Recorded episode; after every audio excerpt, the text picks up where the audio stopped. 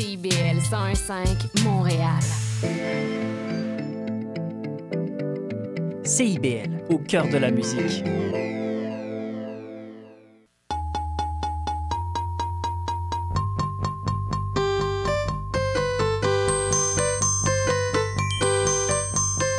Bienvenue à l'émission Fierté de bâtir sur les ondes de CIBL 1015 à Montréal. L'émission radiophonique des travailleuses et des travailleurs de la construction qui bâtissent aujourd'hui pour mieux vivre demain.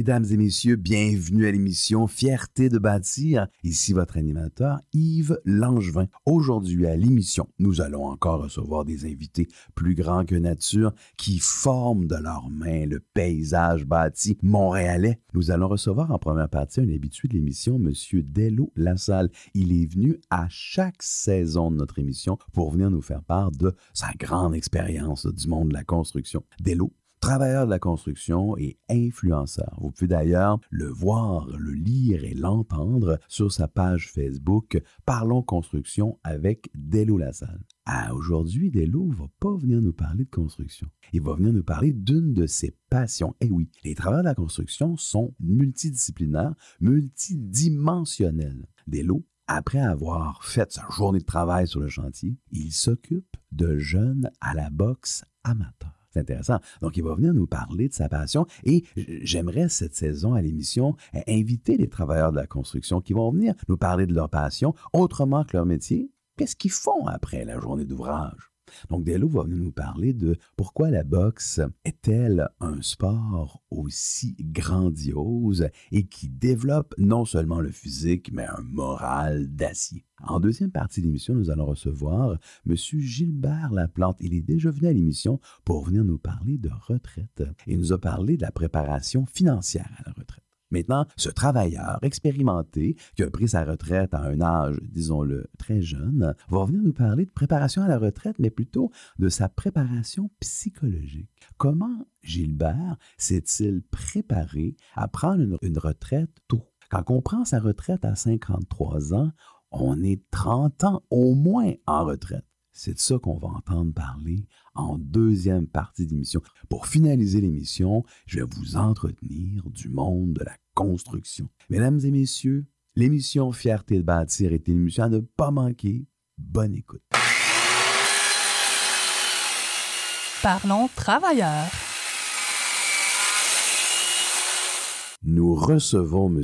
Delo Lassalle, travailleur de la construction et aussi influenceur à César. Delo, bonjour. Bonjour, bonjour. Alors, vous êtes euh, un habitué de l'émission Fierté de bâtir.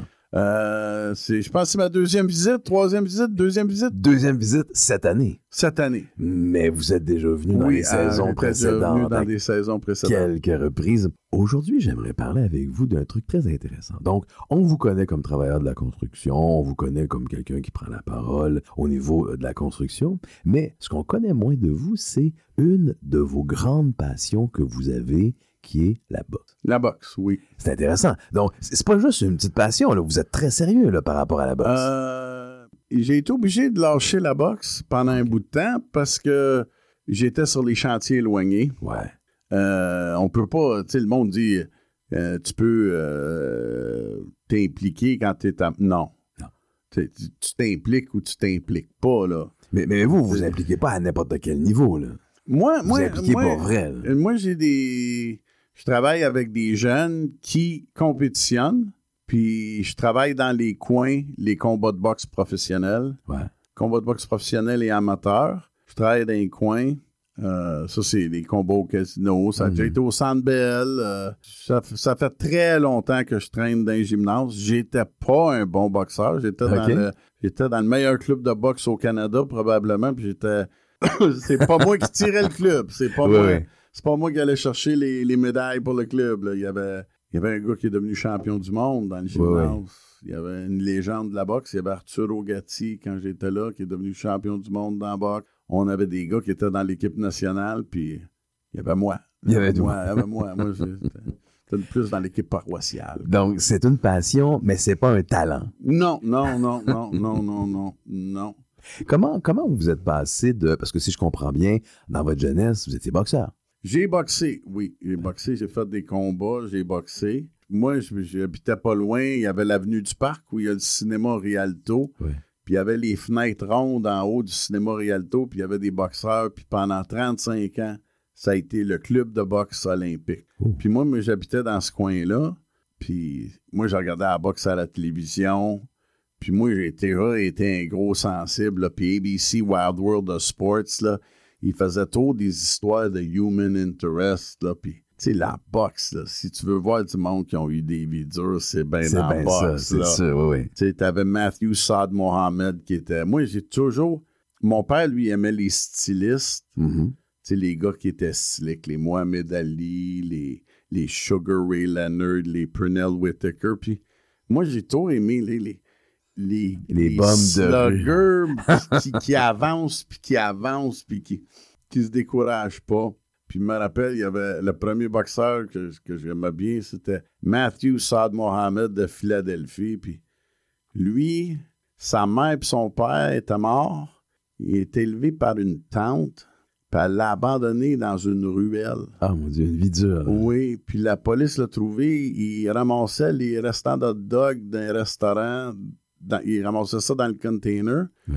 Il y avait un défaut de langue. Ils n'ont pas compris son nom de famille. Fait qu'ils l'ont appelé Franklin parce qu'il avait été trouvé sur l'autoroute Franklin à Philadelphie. Fait qu'ils l'ont appelé Matthew Franklin. Ah. C'est un début dur. ça. Oui, oui, oui.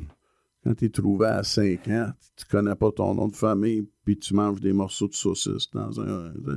Il est devenu champion du monde. Il a eu une vie très, très dure, devenu champion du monde. Moi, j'ai jamais ces gars-là, là, tu sais, qui prenaient trois coups pour en donner deux, là. Ouais. J'ai jamais. Puis à un moment donné, je suis rentré au club de boxe olympique. C'était une autre époque. Mhm. Le, le monsieur m'a répondu, c'était le coach, c'était Dave Campanile, puis il y avait une cigarette dans, au coin des- avec un café. Il y avait une cigarette, un café. Ça, c'est l'entraîneur, une cigarette puis un café. Il y avait Bernie Ewenson puis Émile Larrivée. Puis Bernie Ewenson puis Émile Larrivée, c'était des vétérans de la Deuxième Guerre mondiale. OK. Alors, eux autres, là, tu sais, si tu saignais du nez ou tu avais un œil au beurre noir, un gars qui, à 18 ans, se battait contre les, les nazis au débarquement de Normandie, tu sais, petit chou, t'as nez. Ça ne dérangeait pas beaucoup. là. non, c'était une autre époque. Le coaching était très, très différent d'aujourd'hui. Ouais. C'était un phénomène un peu de roi de la montagne. Il y avait peut-être 50 jeunes, puis ils mettaient dans le ring ensemble, avec des vieux gants finis, là. Puis ça se tapochait dessus, puis les meilleurs survivaient. C'est- C'était... C'était simple de même. là. La vie était donc bien simple dans le temps. presque. Avec un coach avec une cigarette, il attachait tes gants, puis t'avais la boucane d'en face. Oui, puis- oui, oui. ça swingait. Mais ils ont sorti un champion du monde. Absolument. absolument. Mais- Comment, co- co- comment on passe de, de jeune homme qui fait de la boxe à est-ce qu'on peut vous qualifier d'entraîneur aujourd'hui? On Je trouverais ça un peu prétentieux parce que, Montréal a des vrais entraîneurs de niveau international. Ouais. Euh, Stéphane Larouche, Russ Amber, euh, Mike Moffat, Marc Ramsey, euh, Vincent Auclair, euh, Rénal Boisvert. On a des, tu sais, puis j'en oublie, là, des boxeurs, des entraîneurs, tu sais, qui ont fait leur preuve, là. Quand je dis faire leur preuve, c'est prendre un gars qui te cogne à la porte, OK, puis l'amener, tu sais, dans le top 10 Dans le top mondial, 10 là. mondial. Est-ce que, est que le gars qui cogne en porte qu'on amène dans le top 10 mondial, est-ce qu'il faut qu'il ait un talent initial? Ça y prend une génétique d'enfer. OK. Ça prend un gars qui est tellement prêt à souffrir dans le ring. Ça, c'est. Il, il est prêt à souffrir dans le ring, puis deux fois plus dans le gymnase. Tu sais, c'est- des machines. Parce que tu boxes. C'est pas comme.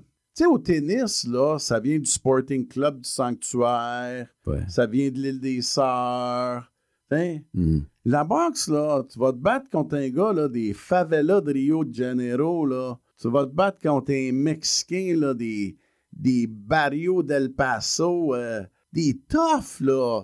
Tu vas te battre contre un Russe là, qui, tu sais, qui vient des fins fonds de la Sibérie dans une académie militaire. Là. Tu sais, là, Oui. c'est, c'est, c'est pas des gens qui clignent des yeux quand tu leur fais une grimace. Là. C'est des toughs, là. Des vrais de vrais. Ah oui, ah oui, ah oui. Ah, Mais comment on devient boxeur amateur à semi-entraîneur ou conseiller? Mais faut que t'aimes ça. OK. faut que t'aimes ça parce que quelqu'un qui va boxer, qui va, qui, qui va boxer, après ça, il y a une belle présentation, ce que moi, j'ai pas vraiment, qui a une belle présentation, puis qui veut faire de l'argent, mais il peut entraîner des groupes de fitness, puis des gens qui veulent être en forme. Ouais. Et ça me tente pas de faire Non, ça. c'est pas ça qui vous tente. Si, si, si, si je veux faire de l'argent, je vais essayer de faire des heures supplémentaires ou une affaire comme ça. Ben oui. Moi, moi, moi, je trouve qu'il n'y a rien de plus beau qu'un jeune qui rêve en couleur. Puis la boxe, c'est le seul sport. Tu n'as pas besoin d'argent, tu n'as pas besoin d'équipement. Tu peux mesurer 5 pieds 8, 140 livres, puis être le champion du monde. Il n'y en a pas beaucoup de sports où à 5 pieds 8, 140 livres, tu es champion du monde. Ça, c'est clair. Mayweather, il mesure 5 pieds 7, là. Il, Mhm. il est le plus gros nom de la boxe, là. Ouais. Euh, Sugar Ray Leonard, c'était 5 et 10, 147 livres. Non, il n'aurait pas pu faire ça au basket. Au hockey, on oublie ça. Euh, Au football, on oublie ça. Il n'y a pas de sport où il Ben aurait non. pu être le plus gros nom. Tout à fait. Alors, c'est un, c'est un sport qui est accessible à tout le monde. C'est Honnêtement, il n'y a pas grand monde de plus en forme qu'un boxeur de haut niveau. là. Ça, c'est certain. Il n'y a pas grand monde de plus en forme qu'un boxeur de haut niveau. À Montréal, le COVID nous a fait très, très mal. Ouais. Les loyers pour les gyms font très, très mal. Parce que ça coûte cher? Ça coûte plus cher qu'avant. Il y a moins de boxeurs qu'avant. La COVID en a dé- découragé beaucoup parce qu'il n'y avait pas de compétition, on ne pouvait pas être ouvert. Ça, ça, ça a fait mal. Est-ce que c'est reparti? Oui. Euh, Montréal, c'est probablement la ville de boxe au Canada. Ah ouais? Oui, c'est probablement la ville de boxe. au Pourquoi, pourquoi on, on pourrait qualifier Montréal comme la ville de boxe au Canada? Est-ce que c'est parce qu'il y a une concentration de bons entraîneurs? Ça fait longtemps que c'est comme ça. OK. Ça fait longtemps que c'est comme ça. Montréal a des bons entraîneurs, mais les bons entraîneurs sont faits par les bons boxeurs, puis les bons boxeurs sont faits par les bons entraîneurs. C'est comme la Mhm. suicide grade. Là. Plus de gens en mangent parce qu'elle est Oui, plus oui. fraîche, elle est plus fraîche parce que plus de gens en mangent. Il y a des excellents entraîneurs qu'on qu'on verra jamais. Parce qu'ils n'ont jamais eu le petit gars magique qui a cogné à la porte du gymnase. OK. Ça. Moi, là, je Et fais- on ne l'invente pas, le petit gars Non, magique qui a le connaît petit pas. gars C'est un hasard. Et moi, je veux pas avoir l'air, mais ils disent que les Juifs orthodoxes, à toutes les générations, quand il y a un, un- un- un nouveau-né garçon, ils se demandent est-ce que c'est lui le Messie qui est venu sauver notre peuple? Ah oui, bien sûr. Ben, chaque petit gars qui rentre dans un gym avec des trous dans ses runnings, tu dis est-ce que c'est lui qui va faire le top 10 au monde? Oui, oui. Tu le sais pas. On ne sait pas. Mais ça te prend le petit gars magique, là. Ça te prend le petit gars qui est prêt à s'entraîner comme un défoncé. Ça prend le petit gars, là, qui, qui- qui est prêt à aller, là, affronter n'importe qui, là. Qui, qui, dit pas, ben là, non, pas ce tournoi-là, je veux pas y aller. Ah, lui, non, là, lui, ah, non. Ça prend le petit gars qui. Ça prend le petit gars qui écoute, ça prend le petit gars qui se met pas dans le trouble aussi. Bien sûr. Alors, c'est compliqué. Ça prend, ça, ça prend quelqu'un qui n'a pas, qui a pas froid aux yeux, puis quelqu'un qui écoute Ça et qui est discipliné. non, ça prend une génétique d'enfer. OK. Ça prend quelqu'un qui écoute. Ça prend quelqu'un qui a pas de. qui a une assez bonne hygiène de vie, là. S'il est toujours en train de faire le party, puis ça, ben, tu vas trouver avoir un gars qui marche à 50% Bien sûr. Ça te prend un gars aujourd'hui qui a pas trop de problèmes parce que si tu as des problèmes, tu rentres plus aux États-Unis. Carrément. Ouais. Ah oui. Tu un boxeur professionnel qui rentre pas aux États-Unis. Ça va pas bien. La côte est à pic, là. Las Vegas, here I come, là. La côte est à pic. Ça prend, ça prend beaucoup d'ingrédients. Puis après ça, il faut que la chimie se fasse avec euh, l'entraîneur. Tu peux avoir un, un entraîneur qui est moins bon, qui a un excellent boxeur, Mhm. parce que le petit gars avait des habiletés athlétiques fantastiques. Le petit gars a confiance, ou la petite fille, Ouais. L'athlète a confiance 100% dans son entraîneur. Il veut pas changer. Puis, tu dis, il est bon, mais il est pas, là, la, la- c'est pas la, la réincarnation de, de Guy Lafleur, là. Il est C'est bon, son entraîneur. Mais il a eu comme le petit gars magique. Puis là, lui, ça lui donne une crédibilité incroyable. Mais c'est c'est le boxeur qui l'a fait, là. Une question de hasard, dans le fond. Oui. Tu sais, c'est comme moi, je- moi, moi, j'ai. Moi, j'ai vu, euh, j'ai vu des gars à leur début. là. J'ai vu Arturo Gatti à ses débuts. Ici, Marie Desroches, ancien professeur de français à l'école primaire. Vous écoutez Fierté de bâtir, l'émission dédiée aux travailleuses et travailleurs qui construisent de leurs mains le patrimoine architectural de demain sur les ongles de CIBL 101.5 Montréal. Nous allons écouter maintenant, mesdames et messieurs, une chanson classique. Le classique des classiques que vous connaissez tous. Il s'agit de Travailler, c'est trop dur de Zachary Richard, publié en 1977 dans l'album Mardi Gras. Dans cette chanson, Zachary, il y a une phrase qui dit Tu connais, c'est loin d'un grand bout de Saint-Antoine à Beaumont. Puis je me demandais, est-ce qu'on parle de Saint-Antoine au Québec puis de Beaumont au Québec ou on parle d'un Saint-Antoine puis un Beaumont qu'il y aurait en Louisiane? Écoutons la chanson. Travailler, c'est trop dur. Et voler, c'est pas beau. On est la charité, c'est quelque chose peux pas faire. Chaque jour, comment je vis, et on me demande de quoi je vis. Je dis que je vis sur l'amour, et j'espère la vivre.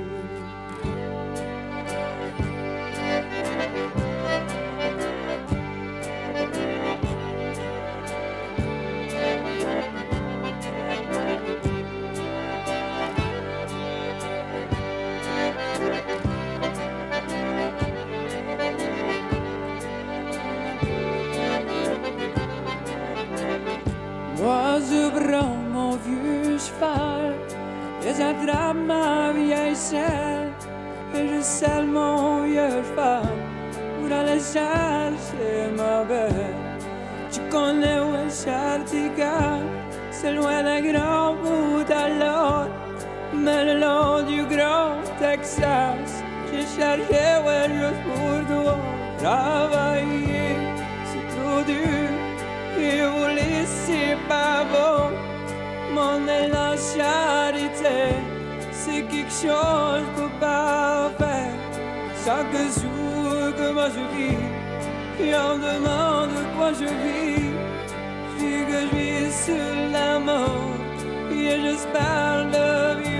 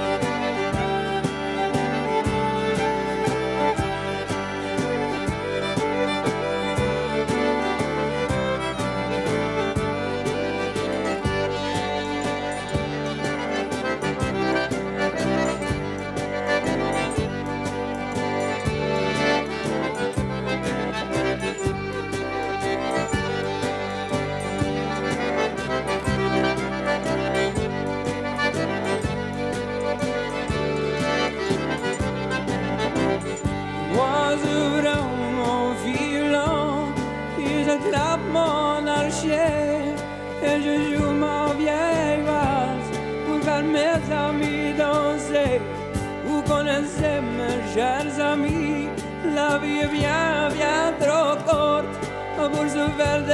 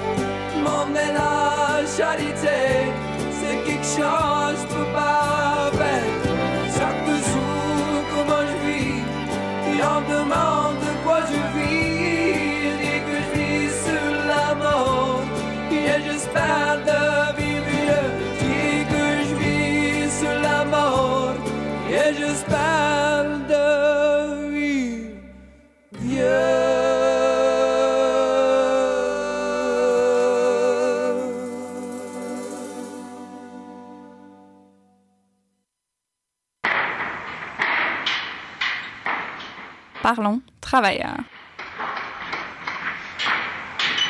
Nous sommes de retour avec Delo Lassalle, travailleur de la construction, qui nous parle de sa passion pour la boxe qu'il a construite depuis plusieurs décennies. J'ai vu Jean Pascal à ses débuts. Est-ce que un gars comme Jean-Pascal à ses débuts, on pouvait voir qu'elle allait faire la carrière qu'il a fait? Jean Pascal, il avait 13 ans, il attendait l'autobus, puis il te le disait qu'il allait être champion du monde. Ah ouais, Oui, oui, oui, carrément.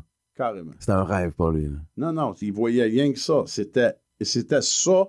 C'était comme aussi sûr que le pape est catholique, lui, allait être champion du monde. Et il l'a fait. Il l'a fait. Il avait confiance en lui. Il croyait en lui. Puis il y a une génétique d'enfer aussi, là. En plus. Tu sais, tu vas mettre 300 personnes. Il est meilleur naturellement, physiquement que les 300 personnes. Oui, oui. Il y a des gars aussi que j'avais pas vu venir. OK. Éric Lucas. Moi, j'ai vu Éric Lucas dans un sous-sol d'école. Je pense qu'il avait 15 ans à Ville-Saint-Michel. Je pensais jamais qu'il allait être champion du monde. OK. Qu'est-ce qu'il a fait? Il a travaillé fort. Non, mais c'est pas de travailler fort, là. Oui. Ça se compte pas, là. C'est comme un entraînement des Marines tous les jours, Oui, tous oui. les jours, qui finit jamais, là. Plus un entraînement des Marines où on te frappe. En plus. Oui, parce que ben là, tu frappes pour du monde qui veulent t'arracher la tête. Bien là. Alors, c'est- c'est c'est pas facile. Puis, lui, cet homme-là, le mérite qu'il a, parce qu'il y en a qui l'ont fait avec une habileté athlétique fantastique et énormément de travail. Ouais.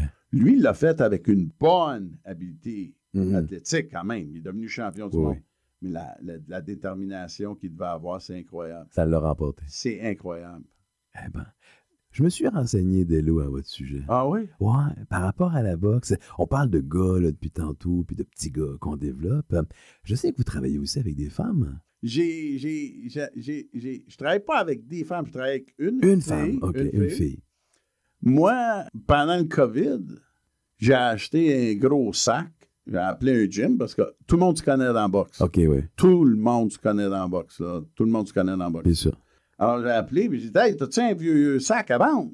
Alors, ouais, viens chercher ça. Faut aller chercher ça. Puis J'ai attaché ça au plafond dans le garage. Puis j'avais quatre jeunes qui faisaient du sport. Ah ouais? Puis là, je me suis mis à entraîner dans le garage. Là, j'ai tassé les coffres d'outils, puis les restants de, de, de matelas, puis de, de bureaux, puis de, de, de, de couvertes de ma tente. Puis là, j'ai dit, quand les gyms vont ouvrir, on va aller dans les gyms. OK. Puis... Et c'était qui ces jeunes-là? C'était des jeunes qui faisaient du judo de haut niveau. C'était déjà des athlètes de haut niveau, OK. des jeunes de 16, 17, 18 ans de haut niveau. Des jeunes du quartier. C'était deux enfants d'une famille avec deux, deux de leurs amis. Oui. Ben, à la fin, il m'est juste resté une fille. OK. Tu sais, parce que, tu sais, il faut, faut que tu veuilles, là. Tu sais, il faut que tu veuilles, là, parce que Ça prend de la volonté, là, c'est clair. hockey, là, tu files pas, là. Il te fait sauter des chiffres, tu restes sur le banc, là. Tu dis, ben, la prochaine fois, euh, ah, box, tu files pas, là. T'as pas été sérieux, là. La, la soirée est longue. Tu te fais mettre à terre, là, c'est clair. La soirée est longue. C'est, c'est une fille avec énormément de talent, une, une excellente génétique. Mhm. Une excellente génétique. Elle a des athlètes olympiques dans la famille. Une excellente génétique. Ah ouais? Oui, une bonne hygiène de vie, là. Honnêtement, là, tu sais, il faut que tu te grattes pour trouver des, euh, des choses. C'est très, très dur. euh, à- c'est trouver des combats pour des filles. OK. Comment ça? Il n'y a pas tant de filles que ça qui veulent se battre. C'est sûr, ouais, ouais. Tu sais, t'arrives, toi, tu t'occupes de. Tu sais, toi, t'es au Québec, là, t'embarques sur le site de la Fédération québécoise de boxe olympique, puis tu dis, bon, tu sais, je te donne un. Je t'invente, là, 147 livres, je vais avoir à peu près 120 gars de 18 ans de 145 livres. Filles, 18 ans, 6 filles. OK. Donc, Après ça, en haut, quand t'arrives senior, 147 livres, gars, 19 ans et plus. Mhm. 126 filles. Wow, on est monté à 12. Alors, si ta fille en a en bas 2, 3 de suite, ben là, il y a moins de filles qui sont intéressées. Là. Bien sûr. Eh, eh, Est-ce qu'on peut dire que c'est plus difficile de développer une fille parce qu'il y a moins de filles en boxe? Comme il y a moins de filles, il y a moins d'opportunités. dur de trouver des combats moi, je vais avoir l'air d'un vieux colon si je donne mon, mon opinion. euh, Ben, je vais en donner pareil. Les filles écoutent plus que les gars. Ben oui. Les filles, là, techniquement, ils écoutent plus que les gars. Moi, je trouve. À date, là, ben, je te parle de ma petite expérience, là. C'est pas un grand secret, ça, Non, de mais tu sais, un gars, il a une bonne main droite, il veut rien que lancer sa main droite. Là. Il a 17 ans, là, il veut que ça fasse kaboom dans le Ouais, sac. Un gars, il a un bon crochet, il veut juste lancer des crochets. La fille, elle veut apprendre à bien boxer. Mais, quand elle a tout ce package-là, je veux pas être méchant, puis je vais avoir l'air d'un vieux colon, mais quand le Python On sort, on dirait que le gars, je sais pas si c'est son passé d'homme des cavernes de Fred Flintstone, Mhm. la cloche, elle sonne, il part après l'autre gars. Le gars va se lancer. La fille, c'est comme, bon, bon. C'est la partie où on, il y, a- il y a du frappage. Oui, oui, c'est ça. On est rendu là, là, comme vraiment, là. Oui, oui, c'est ça. Le gars, c'est comme, bam! Hey, gars, c'est c'est ça. c'est Le pas- gars, le gars va y aller un peu inconsciemment, là, oui, oui, clair. la cloche, elle sûr. sonne. Des fois, il faut que tu la retiennes, là. Il a jamais fait ça de sa vie. Tu dis, hey, calme-toi.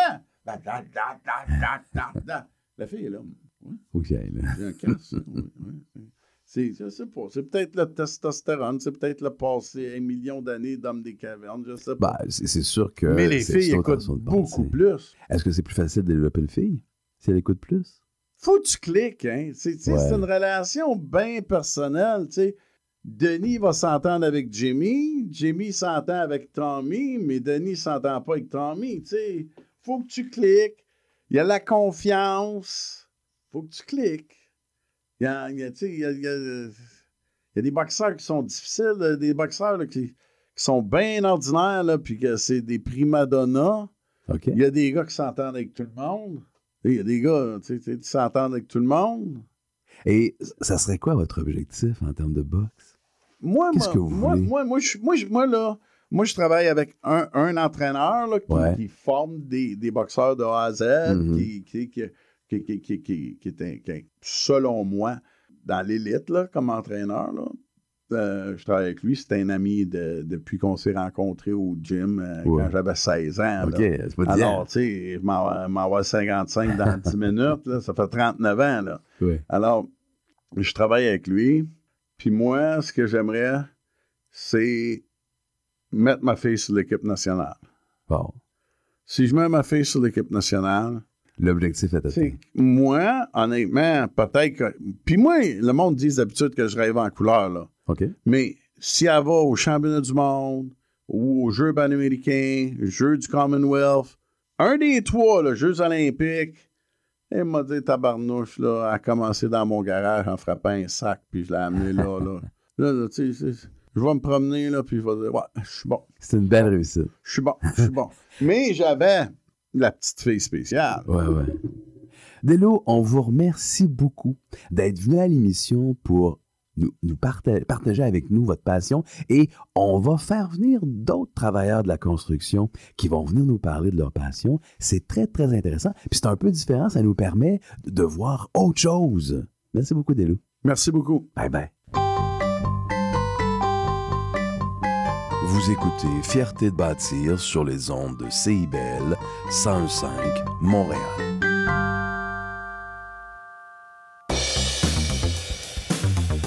Ici Yvan Bugeaud de l'émission Folie douce. Expert généraliste en santé mentale depuis 1991, Folie douce repousse les préjugés et tabous.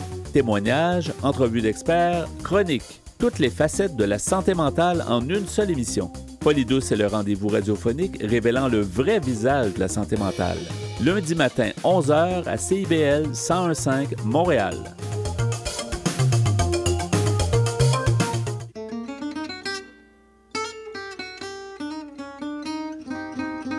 Ici Marc Levasseur. Je vous invite à faire la connaissance de musiciens et de musiciennes passionnés avec les héritiers et les héritières de Django Reinhardt qui nous dévoilent leur vision du monde telle qu'elle et qu'elle l'expriment à travers leurs instruments. Cette musique, le jazz malouche, on l'entend un peu partout à Montréal et on vous propose de la découvrir à coup d'interviews et de performances en direct. Django et compagnie, c'est ce mercredi à 20h. CIBL 105 Montréal.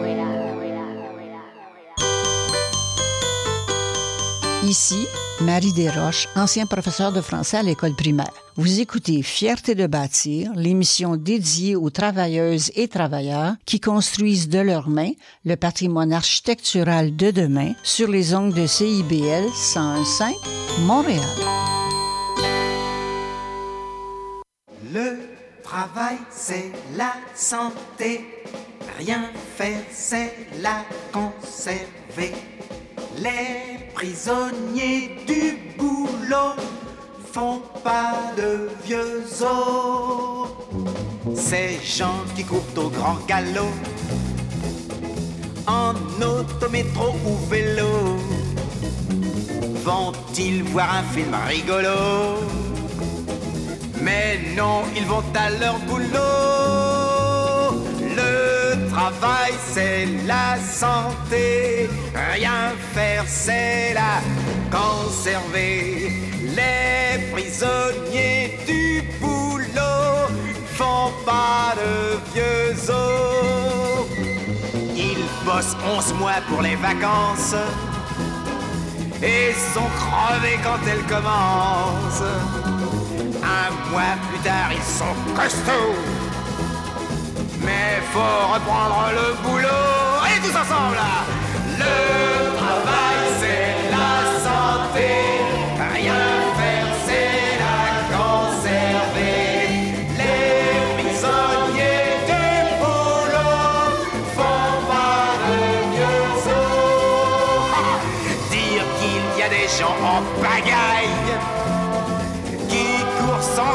après le travail. Faut être fou. Moi, le travail me court après. Il n'est pas prêt de me rattraper.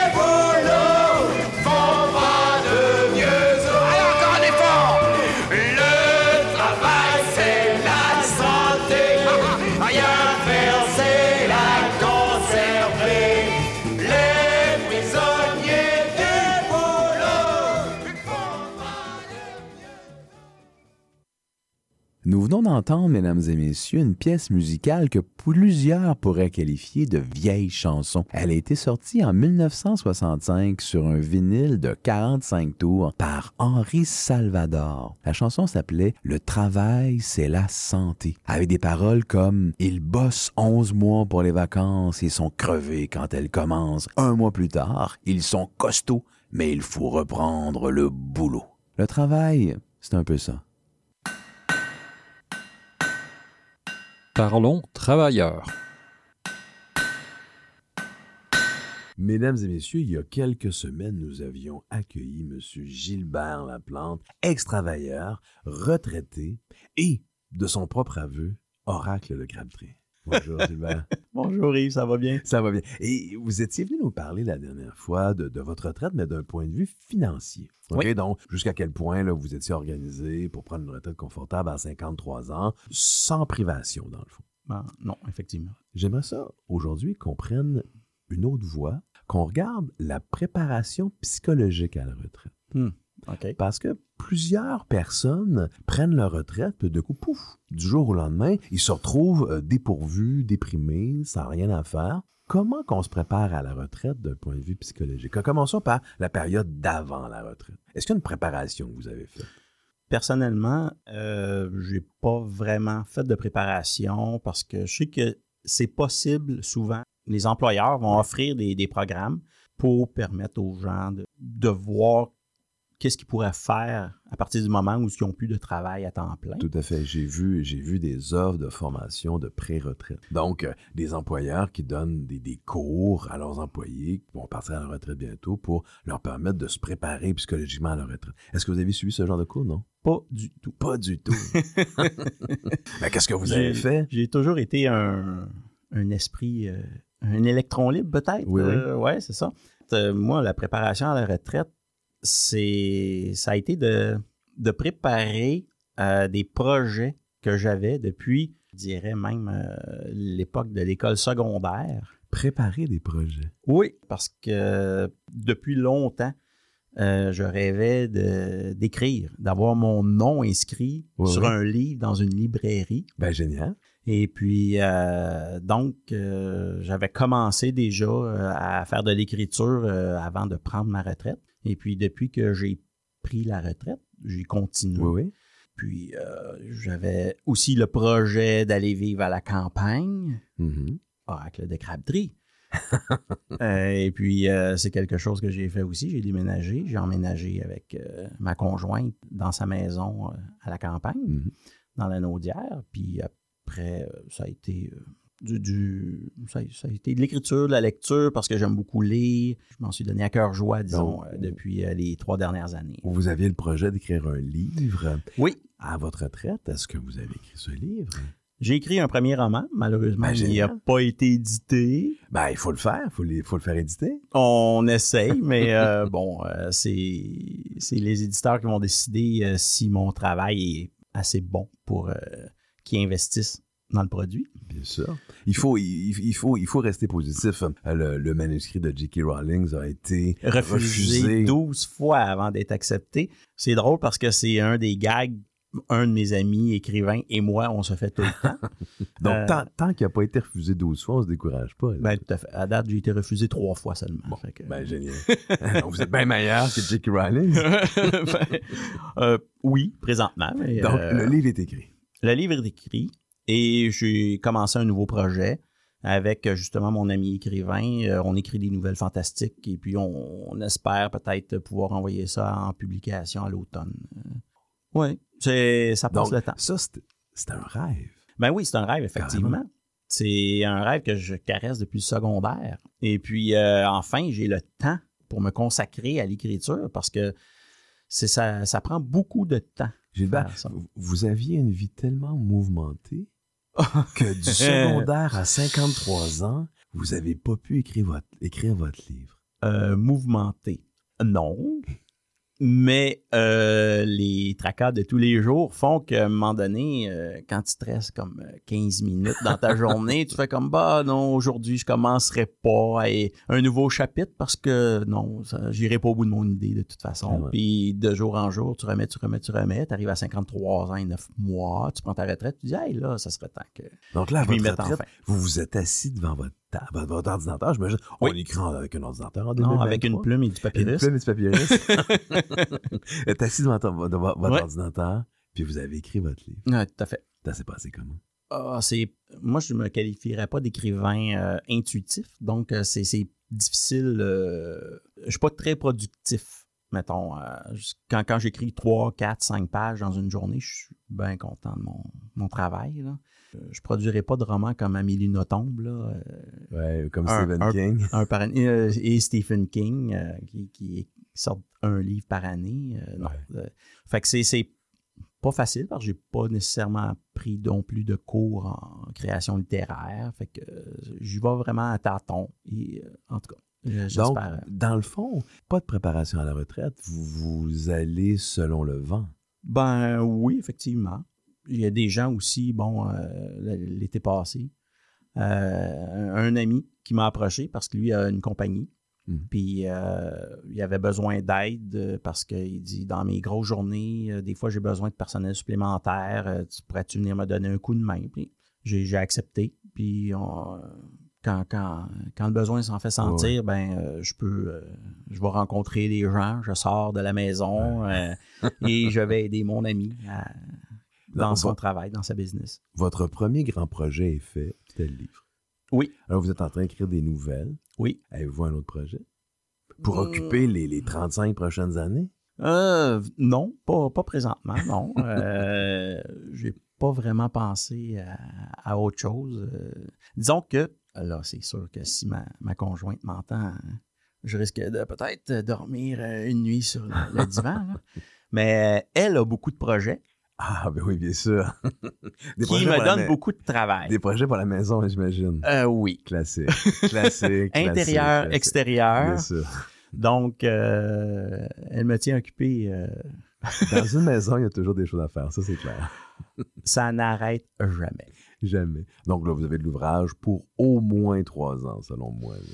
Ça, c'est la liste de cette année. OK, ça c'est la liste de cette année. Donc pour la liste de cette année, on a trois ans de travail Et voilà. nous sur la maison. Et voilà. Génial. Sinon, votre première journée à la retraite, là. Ah, c'est. euh, la première journée où on se lève, puis on n'est pas obligé d'aller au travail. Ah, c'est le. Je qualifierais ça de libération. Dans mon cas. Oui, oui. Dans mon cas. Parce que, mon, comme je vous avais dit la dernière fois, euh, c'était pas un travail très motivant que j'avais. Donc, euh, ça a été pour moi une libération. C'était des vacances perpétuelles qui commençaient. Je me suis acheté un hamac, des livres, Oui, oui. puis euh, j'ai lu euh, un été au complet, couché dans mon hamac. Et ce sentiment de libération, il dure combien de temps? il dure encore. Ça Il dure encore, oui. Ça fait trois ans. Ça n'a pas lâché. Non, parce que on on- on n'a plus d'obligation. Hein, quand, quand, quand tu te lèves le matin, au mois de janvier, il y a une tempête de neige, tu te demandes, quand tu travailles, tu n'as pas le choix. Il faut choix. que je m'habille, il faut que je sorte, il faut que je me rende. Quand tu es à, à la retraite, la tempête de neige est là, tu étais supposé aller faire l'épicerie, tu dis, ah, on fera ça demain. C'est tout. Pas de problème. Fait que il- le sentiment de libération est là à chaque fois qu'arrivent des choses comme ça. Wow. Vive la liberté, Monsieur Laplante. oui. Ça doit être un sentiment extraordinaire.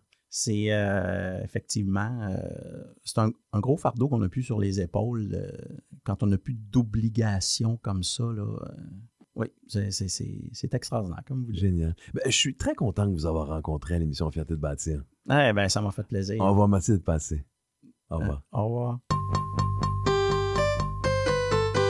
Ici Nicolas Hade. Vous écoutez Fierté de bâtir, l'émission des travailleuses et des travailleurs qui construisent aujourd'hui pour mieux vivre demain sur les ondes de CBL 101.5 Montréal. Vous avez sûrement déjà entendu parler de Monique Lérac, une grande chanteuse québécoise qui, en 1999, a publié un album qui s'intitulait Lérac chante Leclerc. Donc, un, album qui était composé de textes qui venaient de, de Félix Leclerc. Et c'est ce que nous allons entendre aujourd'hui. Nous allons entendre une chanson qui s'intitule Pour bâtir une maison. J'aime beaucoup les paroles de cette chanson. Ça dit quelque chose comme C'est d'abord un charpentier, mal aux pieds, mal aux pieds. C'est surtout un sac d'écus, mal aux mains, mal aux mains. Les travailleurs ont souvent mal à leurs instruments de base, qui sont dans le fond leurs mains, leurs pieds, puis aussi leur tête. Son sourire sur la photo de ses noces fut le dernier.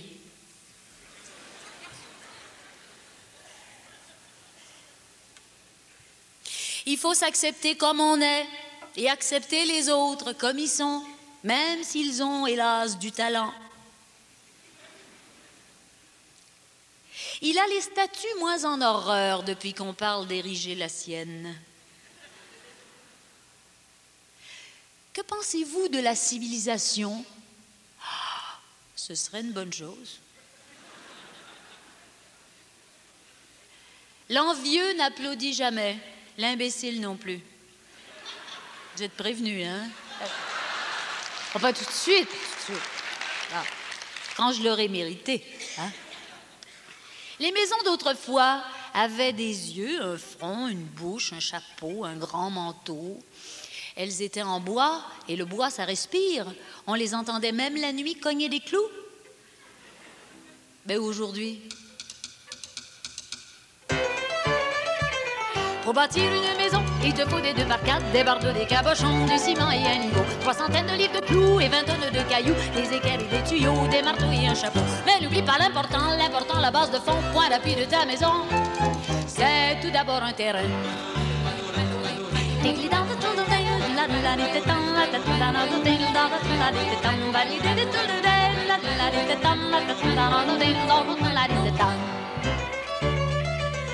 Pour arriver au pignon, il te faut d'abord la cave, un solage et un plancher, et un mur de chaque côté. Des fenêtres et des portes, des lucarnes et des poutres, un escalier au plafond et de la clarté pour monter. Mais n'oublie pas l'important, l'important, la base de fond, point d'appui de ta maison. C'est d'abord un charpentier.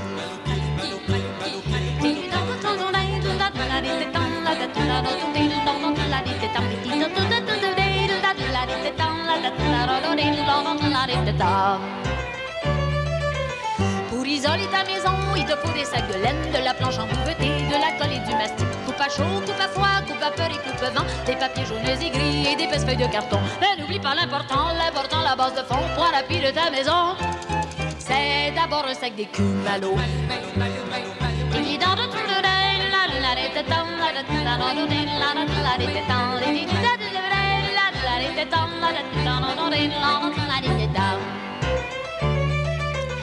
Pour habiter ta maison, il te faut de l'eau courante, une cheminée pour le feu et un meuble pour la glace, une table et quatre chaises, une coupe de lit, tout, un éclairage au plafond et une lampe à ton chevet. Mais n'oublie pas l'important, l'important, la base de fond, point d'appui de ta maison. C'est une femme dedans, maloudam, maloudam, maloudam,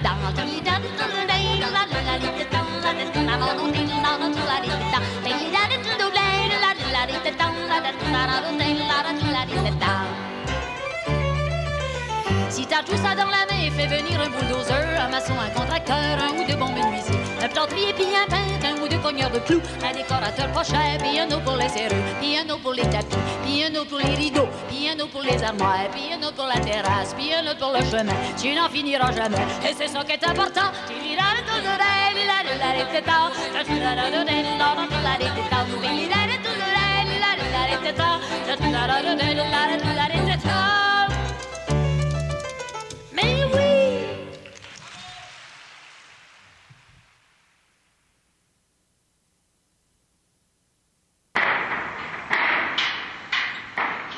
Parlons travailleurs. Aujourd'hui, une émission sous le signe de la passion. J'adore ça. La passion de son travail ou la passion qui nous attire vers autre chose. Ça, c'est intéressant. Nos, deux invités aujourd'hui, Délo Lassalle et Gilbert Laplante, avaient chacun une façon de voir la passion, avaient chacun une façon de voir le monde du travail un petit peu différemment. Ce que je veux vous entretenir aujourd'hui dans cette dernière partie, en guise de conclusion, c'est de vous parler de pourquoi le travail dans le monde de la construction est-il si passionnant? Pourquoi? Être travailleur sur un chantier de construction, c'est quelque chose qui passionne les gens à ce point euh, qui font le 25, 30 ans, 35 ans sur les chantiers? Permettez-moi de vous dire que travailler sur un chantier, c'est de bâtir une œuvre architecturale. Partir de rien, un grand trou là, qui est devant nous, pour bâtir quelque chose de ses propres mains. Juste ça ça motive la travailleuse et le travailleur à se lever le matin pour se rendre sur son chantier pour dire, regarde, aujourd'hui, je fabrique quelque chose. Je fabrique quelque chose dans lequel il y a des gens qui vont vivre pendant des années, des décennies, voire même plus qu'un siècle. C'est génial, ça. C'est génial de s'imaginer que ce qu'on est en train de bâtir va durer dans le temps non seulement va durer dans le temps, mais va évoluer au fur et à mesure que cette œuvre va se transmettre de main en main. Et là, il y a des gens qui vont rajouter des terrasses, rajouter des balcons, mettre des fleurs, planter des arbres. Et quand l'arbre va avoir 40 ans, ben la maison va être encore jeune. C'est jeune, là, 40 ans pour une maison. Donc, on a le temps de voir passer le temps grâce à notre œuvre architecturale qu'on construit dans le monde de la construction. C'est-à-dire que ce qu'on construit aujourd'hui, on va pouvoir l'année prochaine repasser devant puis dire aux gens qui nous accompagnent, regarde ça, c'est moi qui ai construit ça. On va pouvoir passer 20 ans plus tard et dire, regarde, ça, c'est grâce à moi que c'est debout encore. C'est génial. Le fait de créer une œuvre qui va durer dans le temps est quelque chose qui est extrêmement motivant pour tous les travailleuses et travailleurs de la construction. C'est fantastique. Alors non seulement ils construisent une œuvre qui dure dans le temps, mais en plus, chaque œuvre est différente. C'est-à-dire que c'est pas un travail monotone. Ce qu'on construit aujourd'hui, lorsque ça sera terminé, on va construire autre chose qui va être nécessairement différent. On fait jamais tout à fait deux fois la même chose, même quand vous regardez une série de maisons qui ont l'air pareil de l'extérieur. Puis même encore, c'est de moins en moins fréquent de construire des maisons qui sont parfaitement identiques. De l'intérieur, c'est tout différent. Donc, on fait jamais tout à fait la même chose dans les métiers de la construction. On doit s'adapter. Ce n'est pas un travail monotone parce que ça change avec le temps. Et si on a la chance de travailler sur quelque chose qui est vraiment une œuvre grandiose, alors on peut dire, regarde, ça là, c'est moi qui ai travaillé là-dessus. Puis c'était une fois dans ma vie. Par exemple, imaginez-vous les gens qui ont travaillé sur les, chantiers éloignés de la baie James, ou les gens qui ont travaillé pour construire le métro, ou les gens qui ont travaillé à Expo 67, ou les gens qui ont travaillé sur, sur le nouveau pont Champlain. C'est une œuvre extraordinaire, là. Et des ponts Champlain, on n'en construit pas à, chaque, même pas à chaque année, même pas à chaque décennie. C'est une fois par 50 ans. Donc, il y a une diversité dans les œuvres qu'on construit. Il y a une diversité dans le monde de la construction qui fait que c'est un travail qui n'est pas monotone. Oui, pendant un certain temps, peut-être qu'on va travailler sur le même chantier, bien sûr, mais quand celui-là va être terminé, on va pouvoir passer à un autre qui sera différent. Qui dit différence dit aussi compétence. Pourquoi? Parce que la travailleuse et le travailleur de la construction doivent s'adapter. La travailleuse et le travailleur de la construction doit s'adapter. Doit s'adapter pourquoi? Ben, pour une raison bien simple, je viens de le dire, chaque œuvre est différente. Donc, ça prend de grandes compétences pour pouvoir travailler dans le monde de la construction, pour pouvoir, d'une journée à l'autre, ben, s'adapter à ce qu'on doit faire aujourd'hui et pour, d'un chantier à l'autre, s'adapter à de grandes différences. Ce qui veut donc dire que le travailleur de la construction doit développer des compétences grandioses, doit développer des compétences qui lui permettent d'être versatile et de faire plusieurs types de chantiers, plusieurs types de construction. Et ça, mesdames et messieurs, c'est long et ça prend du temps. On ne peut pas développer un membre de l'industrie de la construction en quelques jours, en quelques semaines. Ça prend des années. Pour passer du niveau de apprenti 1 à compagnon, c'est plusieurs années. Et même lorsque le travailleur atteint fièrement le grade de compagnon, ben son apprentissage n'est pas terminé. Pourquoi? Parce qu'il y a toujours quelque chose à apprendre. Et même si, mettons, mettons que le travailleur aurait fait le tour de tout ce qu'il y a à apprendre dans son métier. Et là, il maîtrise à la perfection, mettons que ça serait possible, il maîtrise 100% de toutes les compétences qui sont reliées à son métier. Ben, croyez-moi, la technologie va faire que ben, les compétences vont évoluer. Les matériaux changeants vont faire que ben, la compétence que tu as développée hier, ben, il va falloir que tu la fasses évoluer et que tu l'adaptes à ce nouveau matériau. Donc, le travailleur de la construction ne cesse jamais d'apprendre et ne cesse jamais de se développer. Et ça, c'est intéressant. Ça veut dire que ben, dans cinq ans, tu vas nécessairement être meilleur qu'aujourd'hui parce que tu vas avoir développé tes compétences sur une plus grande diversité de chantiers, tout simplement. Qui dit grande œuvre architecturale à bâtir dit aussi travail d'équipe. Et ça aussi, pour plusieurs travailleuses et plusieurs travailleurs, ça peut être extrêmement motivant, passionnant même. C'est que on peut pas travailler tout seul sur un chantier de construction, c'est pas possible. C'est pas possible pourquoi? À cause de la taille de ce que nous avons à bâtir. Alors sur un chantier de construction, le travail d'équipe et la communication est essentiel. Les gens doivent collaborer. Alors, il y a des gens qui peuvent venir travailler parce qu'ils aiment bâtir une œuvre grandiose. Il y a des gens qui peuvent venir travailler parce que ben, ils développent leurs compétences, puis ils aiment ça, apprendre des nouvelles choses. Il y a aussi des gens qui viennent travailler parce qu'ils aiment l'autre. Eh ouais. Moi, Georges, je l'aime bien, puis je viens travailler parce que Georges, c'est un bon Jack, puis j'aime ça travailler avec lui. Je viens travailler parce que Cynthia, c'est une fille fantastique. J'aime ça travailler avec Cynthia. Et ça me motive, ça me passionne de travailler avec elle. Mais voilà, chacun y trouve son compte. Le travail d'équipe étant obligatoire, ben pour plusieurs personnes, ben c'est très motivant de rencontrer du monde à chaque jour avec qui on aime travailler, puis avec qui on va pouvoir dire dans 20 ans, mais regarde, l'œuvre que nous avons construite ensemble. C'est pas pire, ça. C'est pas pire la passion qu'on peut avoir dans le monde de la construction. Autre chose aussi qui est intéressante, c'est qu'il est possible de développer sa carrière dans le monde de la construction. C'est-à-dire que c'est rempli d'opportunités. Soit, comme je disais tantôt, je développe ma carrière en améliorant, en améliorant mes compétences, de sorte que je vais devenir un des meilleurs dans mon domaine, ce qui à la base est toujours très intéressant. Mais il est possible d'avoir une diversité de carrières. Par exemple, le compagnon, la personne expérimentée, va être appelé à former les plus jeunes. Bien sûr. Hein? La, compétence ne peut pas se développer tout seul, c'est impossible. La personne expérimentée doit former les gens. Donc, avoir une carrière de formateur, de coach. On peut avoir une carrière aussi, après sa carrière de travailleur, comme contremaître, comme chef d'équipe. Donc, quelqu'un qui va gérer l'équipe. On peut aussi se diversifier un petit peu plus en disant, ben moi, je vais quitter le monde du travail manuel pour m'en aller inspecteur sur un chantier ou responsable de la santé et sécurité au travail. On en a déjà parlé. C'est un domaine extrêmement important. On le sait que les chantiers de construction, c'est dangereux. On le sait qu'il y a de grandes possibilités d'accidents. Donc, ça prend des gens responsables de la santé et sécurité au travail. Et ces gens-là, c'est qui? Ben, c'est des gens expérimentés habituellement. Donc, après une carrière de, travailleur où on a bâti des choses, on peut se dire, ben là, je connais beaucoup de choses, je peux maintenant aider le chantier à être plus sécuritaire. Parce que je sais comment ça marche un chantier. Ça fait 20 ans que je travaille sur un chantier. Donc, les opportunités de carrière qui peuvent se développer dans le monde de la construction peuvent être motivants pour la travailleuse et le travailleur qui se dit, ben, regarde, aujourd'hui je fais ça, mais demain, grâce à l'expérience que je vais acquérir, je vais pouvoir faire autre chose. C'est pas pire, ça.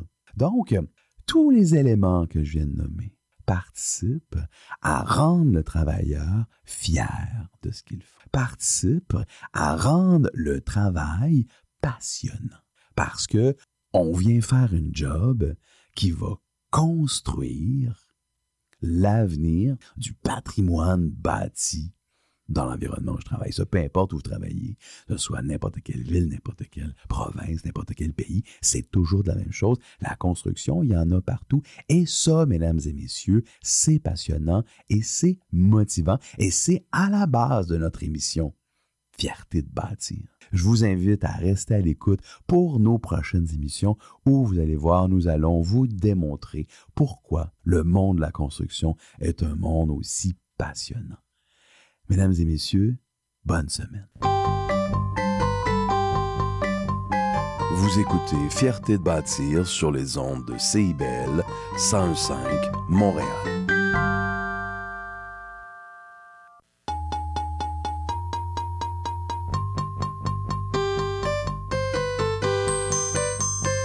Une mission comme Fier bâtisseur ne peut se faire sans l'aide de fiers collaborateurs ont participé à cette émission M.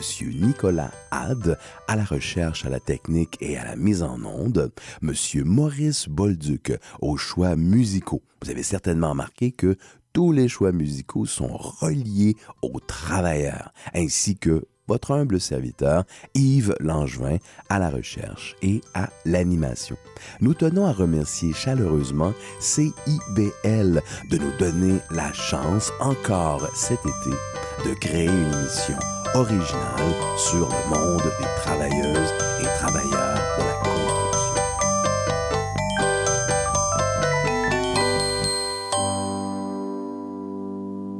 OK, vas-y. Tout sur la littérature. Cette forme-là parlait d'une certaine manière du fond que je voulais explorer. Et ça va générer chez lui une réelle angoisse. Une série nouvelle qui s'appelle Le Projet P. Le personnage de Marion, par exemple, c'est beaucoup défini à travers ce qu'elle peut faire pour les autres ou ce qu'elle représente aux yeux des autres. L'épreuve de force! Avec Linda Dion et Mike Seviano. Jeudi 18h, rediffusion mardi 16h. CIBL, au cœur de la littérature. Jason Dupuis. C'est moi le cowboy urbain sur la route. Je vous invite tous les dimanches de 7 à 9 heures sur les ondes de CIBL au cœur de Montréal. Une émission de musique country 100% francophone et canadienne. Du hillbilly boogie au western en passant par le bluegrass jusqu'au country pop, c'est le meilleur du country francophone tous les dimanches de 7h à 9h sur les ondes de CIBL.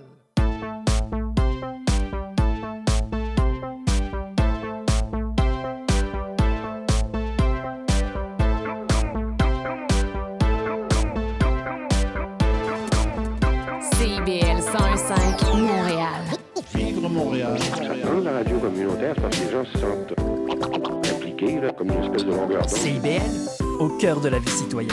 L'émission qui suit vous est offerte en rediffusion.